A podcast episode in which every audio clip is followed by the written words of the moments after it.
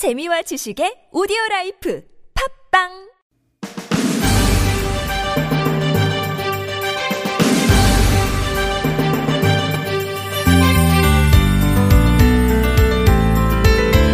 비도 안 오는데 반소매 셔츠를 입은 아재들이 단체로 우산을 쓰고 걸어가는 사진을 본 적이 있어요. 알고 보니 이분들은 아프리카처럼 더워서 대프리카라는 별명이 붙었다는 그 동네 대구 지역 공무원들. 이분들이 쓰고 있던 건 우산이 아니라 양산이었죠. 더울 땐 양산만 딱 들어줘도 한결 시원해지는데 양산 씁시다. 하면 에이 남자가 모양 빠지게 뭔 양산. 이러는 사람이 너무 많아서 캠페인을 벌이게 됐다는 겁니다. 에이 모양 빠지게 웬 양산. 네가 연예인이냐? 선글라스를 끼게. 답답해서 모자는 질색이야 혹시 오늘도 그러셨나요? 할머니한테 많이 들었던 그 말 살포시 건네드리고 싶은 날이네요. 문 내다 얼어주고 아니 아니 반대로 문 내다 쪄주고 라디오 와이파이 저는 아나운서 김혜지입니다. Damn. Uh-oh.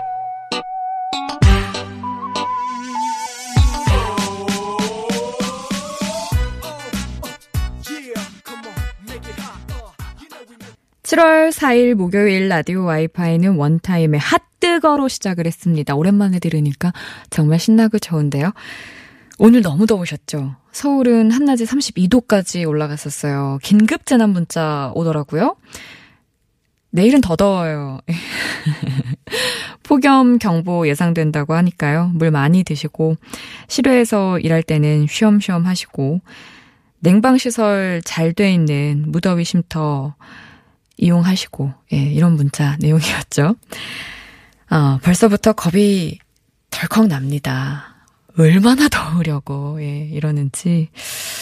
어, 근데, 왜, 그, 대구 공무원 분들이 같이 양산 쓰기 캠페인 했다고 했잖아요. 다른 사람들이, 아우, 남자가 무슨 모양 빠지게 양산이야, 이런 얘기 너무 많이 하셔서, 아우, 근데 그런 게 뭐가 중요한가요? 남자라고 양산 들지 말라는 법 있는 거 아니잖아요? 그냥 하고 싶은 대로 하면서 살았으면 좋겠어요, 여러분. 더워서 못 견디겠다 하면 양산 쓰고, 나는 남들이 뭐라 해도 이 햇볕이 좋다 하시면, 그냥 좀 이렇게 시원하게 햇빛도 맞아 보시고, 그냥 하고 싶은 대로 하면서 살자고요, 우리. 너무 또 각박하게 생각하지 말고. 올 여름 아무튼 잘 나시길 바라고요. 어, 아는 아재님이 혜지 씨 일용엄니 성대모사는 언제 연습했어요? 라고 하시는데요. 이거는 어, 옵션이 아니고요. 기본 탑재가 돼 있는 목소리입니다. 아이고 그래요. 이거는 뭐 아무 때나 예.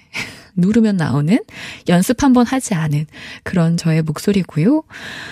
음, 또 저희도 반바지 좀 입게 해주세요 하셨는데 이것도 그냥 뭐 사장님한테 구걸할 게 아니라 그냥 입고 싶으면 입으세요. 예. 반바지 입었다고 뭐 나가라고 하겠습니까? 아니면 뭐 반바지 입었다고 벌금을 내라고 하겠습니까? 그냥 이것도 하고 싶은 대로 하자고요. 이 반바지를요, 입지 말라 그래도 누군가가 한 명 입고 오잖아요. 그러면, 어? 뭐라고 하긴 또 애매해요? 그래서 하루 이틀 넘어가다 보면, 어? 괜찮은 건가? 하면서 옆에서 또 한 분 입으시고, 그럼 한 세 분 입으시고, 이러다 보면 또 이렇게 문화처럼 정착이 되는 그런 게 있더라고요. 저희도 사실 이 서울시에서는 지금, 어, 여름에 cool, 뭐죠? cool wear? 뭐 아무튼 시원하게 입어라 뭐 이런 게 있어서 저희 TBS도 시원하게 입을 수 있는 뭐가 있는데 그러기 전에 한참 전에 같이 일하던 그 전땡땡 아나운서라고가 막 반바지 입고 막 슬리퍼 신고 오고 그랬었어요. 그랬는데 선배들이 아주 따가운 눈총을 보내긴 했지만 계속 그러고 다니다 보니까 아 쟤는 원래 그런가 보다 하면서 아무 말 안 하고 또 그러다 보니까 옆에서 자연스럽게 입으시는 분들도 계시고 하더라고요. 예, 여러분 한번 해보자고요. 어, 수다쟁이 넓은 남소님이 아 혜지 씨 처녀 때 안 그랬었는데 그립습니다. 이젠 아줌마 다 되신 건가요? 드릴 말씀이 없습니다. 자, 라디오 와이파이 참여하시는 방법 안내해드리죠. 50원의 유료 문자 샵 0951 모바일 메신저 카카오톡은 무료입니다. TBS 스마트폰 앱 이용하셔도 좋고요. 오늘 라디오 와이파이는 허희 책방 있는 날이에요. 문학평론가 허희 씨가 오늘도 좋은 책 갖고 오셨다고 하니까 기대해 주시고요. 함께 해 주신 분들 가운데 층간소음 해결사 파크론에서 파크론 버블업 놀이방 매트 드립니다.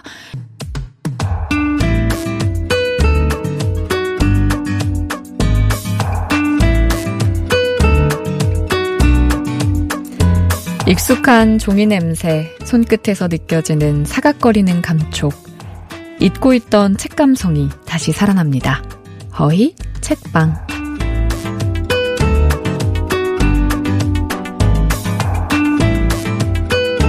문학평론가 허희 씨 나와주셨습니다. 어서 오세요. 네, 안녕하세요. 오늘 더위를 좀 느끼셨나요? 아, 그럼요. 제가 낮에 광화문에 있었거든요. 아, 근데 그 광화문에 예. 그 긴 신호등 아시죠? 긴 신호등? 예, 좀 이렇게 신호가 잘 안 바뀌는 어. 그 광장 한복판에 아, 광장을 이렇게 뛰어넘는 그 그렇죠. 신호등. 아, 예, 네. 거기에 그대로 직사광선을 맞고 서 있었는데요. 쓰러진 줄 알았습니다. 아, 진짜요? 그 네. 정도였어요. 저희는, 아, 저는 요리조리 피해서 밖에 잘 안 있어가지고. 그렇게 더운지 잘 모르고 있었거든요. 예, 요리조리의 리액션이 훌륭하십니다. 아, 그러니까 이게 참 아쉽습니다. 저의 이런 몸동작, 저의 표정, 이런 걸 보신다면 여러분 더 즐거우실 텐데. 그러니까요. 안타깝네요. 보이는 라디오 해야 된다니까요.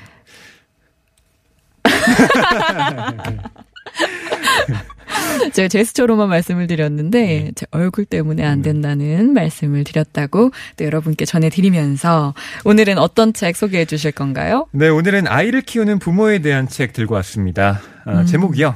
왜 아이에게 그런 말을 했을까예요. 아, 이거 부모님들이라면 음. 하루에 한 번쯤은 생각하게 되죠. 내가 왜 아이한테 그런 말을 했을까? 네. 아, 이거 끌리는데요. 이거 음. 읽어보고 싶은 생각이 제목부터 확 오는데. 네. 근데 허희 씨는 아직 싱글이시잖아요. 네, 맞아요. 개인적인 얘기지만. 예. 근데 이런 책에 관심을 주셨네요. 음. 뭐 제가 싱글이긴 하지만 뭐 사람 일이라는 게 또 언제 어떻게 될지 모르는 거지 않습니까? 그렇죠. 네. 금세 또 아빠가 될 수도 있는 거고.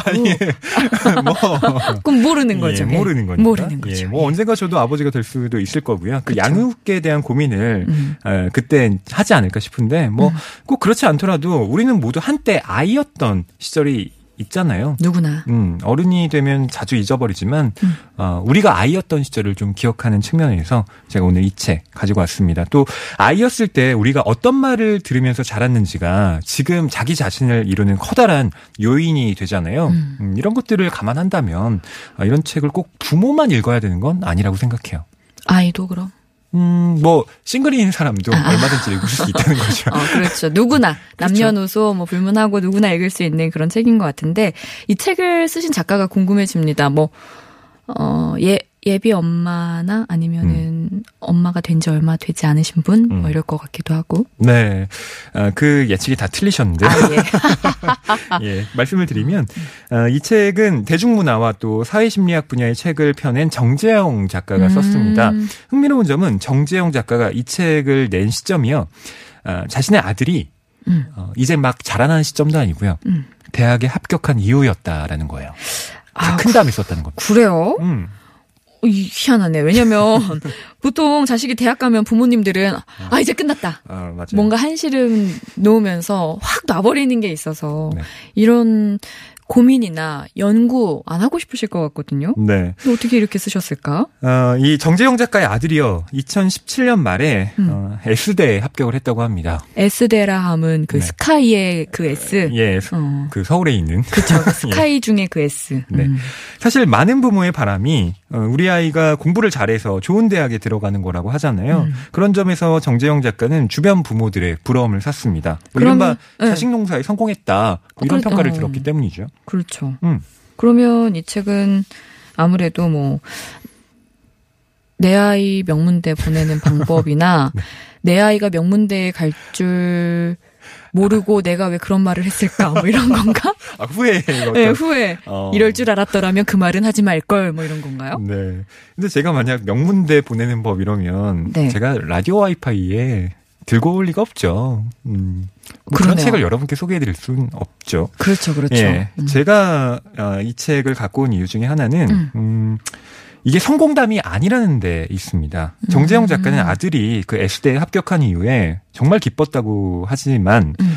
아, 이상한 것도 있었다고 쓰고 있습니다. 그게 뭐냐면 아들과의 관계가 회복되지 않았다라는 거예요. 음. 음? 초등학생 때와는 달리 이 중고등학생 시절에는 아들과 점점 사이가 나빠져서요. 음. 아 이제 입시만 끝나면 괜찮아지겠거니 했는데 네. 그렇지가 않았다는 겁니다. 어. 네. 아이는 엄마와의 대화를 계속 기피했고요. 아빠 아빠 앞에서는 항상 긴장하고 반항적인 태도를 취했다고 해요. 음. 자기 아들이 어떻게 지내고 있는지를 아들의 입을 통해서가 아니라 음. 아들 친구 엄마의 입을 통해서 들었다고 합니다. 아, 이게 그, 요 얼마 전에 아주 핫했던 드라마가 떠오르기도 하고요. 그렇죠. 엄마 입장에서 들어보면 참 가슴 아픈 얘기인 것 같기도 하고. 맞아요. 그럼 작가님은 이 원인을 어떻게 진단을 했을까요? 음, 예전 일들을 돌이켜 보면서 정재영 작가는 이런 결론에 다다릅니다. 음. 과거에 줬던 상처가 원인이라고요. 음. 그리고 그 상처는 주로 부모의 어리석은 말 때문에 생겼다라고 쓰고 있습니다. 음. 그래서 정재영 작가와 또 그 이제 부부가 함께 쓴 책이라고 아, 얘기를 하는데 네. 아이에게 상처를 줬던 말들을 하나하나 떠올리면서 음. 이 책에 공개하기로 마음먹었다고 해요. 인생에 가장 행복하면서도 쓰라렸던 시절을 음. 돌아보며 정리하고 싶었다. 이렇게 밝히고 있습니다. 아, 이거 좀 신기한 것 같아요. 왜냐면 음. 부모든 자식이든 간에 서로의 문제가 있다라는 걸 알아도 네. 그걸 본인에게서 잘못을 찾고 그거를 곱씹어 보는 거는 또 꽤 고통이 뒤따른다고 생각하거든요. 그렇죠. 맞아요. 그래서 뒤돌아보고 싶어 하지 않, 않잖아요. 대부분. 네. 근데 이거를 하나하나 곱씹어 간다는 게, 오, 괜찮은데요. 맞아요. 용기가 없으면 음. 할수 없는 일이잖아요. 또 김혜지 아나운서처럼 이제 막 음. 아이가 자라나는 시점에서는 음. 뭐 이런 책이 또 도움이 되지 않을까 싶은데요. 네네. 음. 내용이 좀 궁금해져요. 네. 어, 아이에게 남김없이 칭찬해 주세요라는 챕터를 좀 말씀드리고 싶은데요. 네. 음, 부모들은 보통 자녀들 칭찬할 때 어, 어떻게 하는지 궁금한데 김혜지 아나운서 어떻게 합니까? 어, 꾸쭈쭈쭈 내 새끼 내 새끼 잘했죠 잘했죠 막 그래서 저는 좀 이렇게 호들갑을 떨어요. 왜냐면 아. 애기가 아직 어리다 보니까 온갖 막 그 표현을 크게 크게 하면서 우쭈쭈. 너무 대단해요 막 이렇게 하죠. 어머 네가 걸었어. 아 여러분 좀 놀라셨죠 이 밤에 죄송합니다. 예. 네. 근데 이제 어릴 때는 그런데 음. 이제 자녀들이 보통 중가, 중고등학교에 진학을 하게 되면 그 칭찬의 방식이 좀 달라집니다. 어떻게 하냐면 음. 잘했다 다음에 그런 데를 덧붙인다는 겁니다. 그런데 뭐, 어, 뭐뭐 예를 들면 이런 건데요. 아이가 영어 시험을 본 다음에 집에 와서 자랑을 하는 거예요. 음. 엄마, 저 이번에 영어 점수 95점 받았어요. 네. 이렇게 자랑을 하니까 음. 엄마가 이렇게 답을 하는 거예요. 어, 잘했어. 음, 근데 음. 좀만 더 노력하면 100점도 받을 수 있었잖아. 이거 저도 들어본 얘기예요. 이거 아주 기억에 오래 남습니다. 제가 중학교 1학년 때 처음으로 시험을 봤는데요. 네. 그때 그 전교에서 제가 정확하게 첫 시험 중간고사에서 음. 육 아니 그 중간고사가 아니다. 그 전에 음. 무슨 시험 보잖아요. 반배치고사 어? 반배치고사를 음. 봤는데 60등을 한 거예요, 제가 전교에서. 오. 그랬는데 아버지가 하시는 말씀이 그때 전교생이 350명이었거든요. 오, 잘했잖아요. 오, 그 잘하- 정도면. 잘하셨네. 근데 아버지가 아빠 나 60등 했어. 그랬더니 대답을 안 하시는 거예요. 어이구. 그걸 잘했다고 지금 자랑하는 거야? 이러면서 네. 더 잘해야 돼. 어. 이렇게 하셔서 더 열심히 더 잘했어요. 아, 그래요? 뭐지? 이거 자기 칭찬인데. 훨씬 잘하게 되었답니다. 아, 뭐 예. 이상한데요. 그런 네. 일이 있었어요. 예. 어, 근데 뭐 김혜지 아나운서처럼 음. 사실 이런 조건 달린 칭찬 안 들어본 사람이 아마 드물 것 같은데요. 그쵸. 만약에 아이가 영어 시험을 음. 아, 다음에 100점을 받았다고 해도 음. 이런 조건부 칭찬은 계속될 겁니다. 음. 뭐 예컨대 음. 엄마 이번에는 100점 받았어요라고 했을 때 잘했다. 음. 그런데 진작 이러지 그랬어? 이건 좀 너무했네요. 어, 하지만 사람 욕심이란 게 끝이 없다는 거죠. 음. 그리고 어, 이런 칭찬은 사실 안 하는 이만 못하다. 전 그쵸. 개인적으로 그렇게 생각해요. 그 이런 것도 있을 것 같아요. 잘했다. 그런데 진작 이러지 그랬어? 이것도 있지만 잘했다. 다음에도 꼭 이렇게 100점을 받아, 맛 받아오거라. 그래요. 이런 것도. 맞아요. 부담이 되죠, 그러면. 그럼요. 속상하네요, 갑자기. 자, 라디오 와이파이 목요일 코너 문학평론가 허희 씨와 함께 허희 책방 진행하고 있습니다. 아마 들으시는 부모님들이 하시거나 또 이제 자녀분들은 지금 뭐 자율학습 끝나고 집에 가면서 혹은 학- 학원으로 이동을 하면서 엄마, 엄마가 나한테 했던 말이잖아 이러면서 또 차 안에서 싸우고 계시진 않을까 걱정이 됩니다. 이쯤에서 여러분들의 그런 마음을 풀어드리기 위해서 노래 한 곡 듣고 갈 텐데요. 아, 여러분 문자 많이 옵니다. 제가 노래 들으면서 다 하나하나 살펴볼게요. 네. 백스트리트 보이즈의 As Long As You Love Me 듣고 오겠습니다.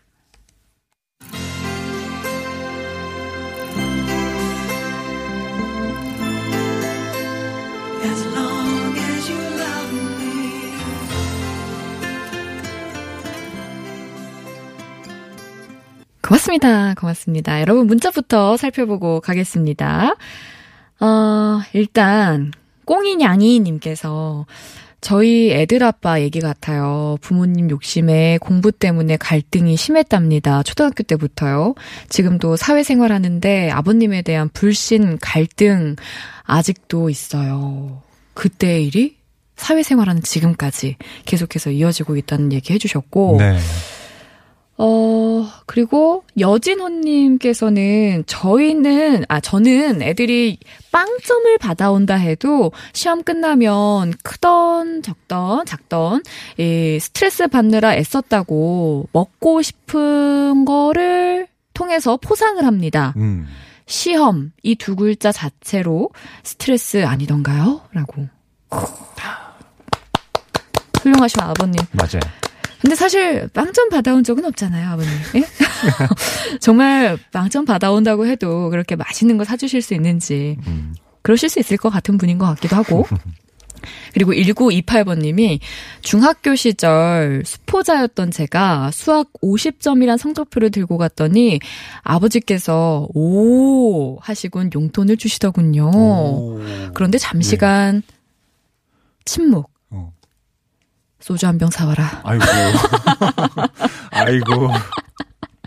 아, 그리고, 네. 어, 또 실성사이다님께서는 자식된 입장에서 어려서는 부모님에 대한 원망도 있었고, 반항도 있었고, 화도 냈었고, 부모님이 나에게 서운하게 했던 것만 생각했지만, 지금은 나이 들어서 부모님에 대한 생각은 내가 못한 것만 생각이 납니다. 아. 라고. 하나만 더 읽고 갈게요. 네. 냉철인의 긍정님께서 아이 교육은 하고 아이는 부모의 얼굴이라고 합니다. 부모님들 하는 것을 보고 그대로 따라 하니까요. 부모가 모범을 보이면 모범 아이가 됩니다.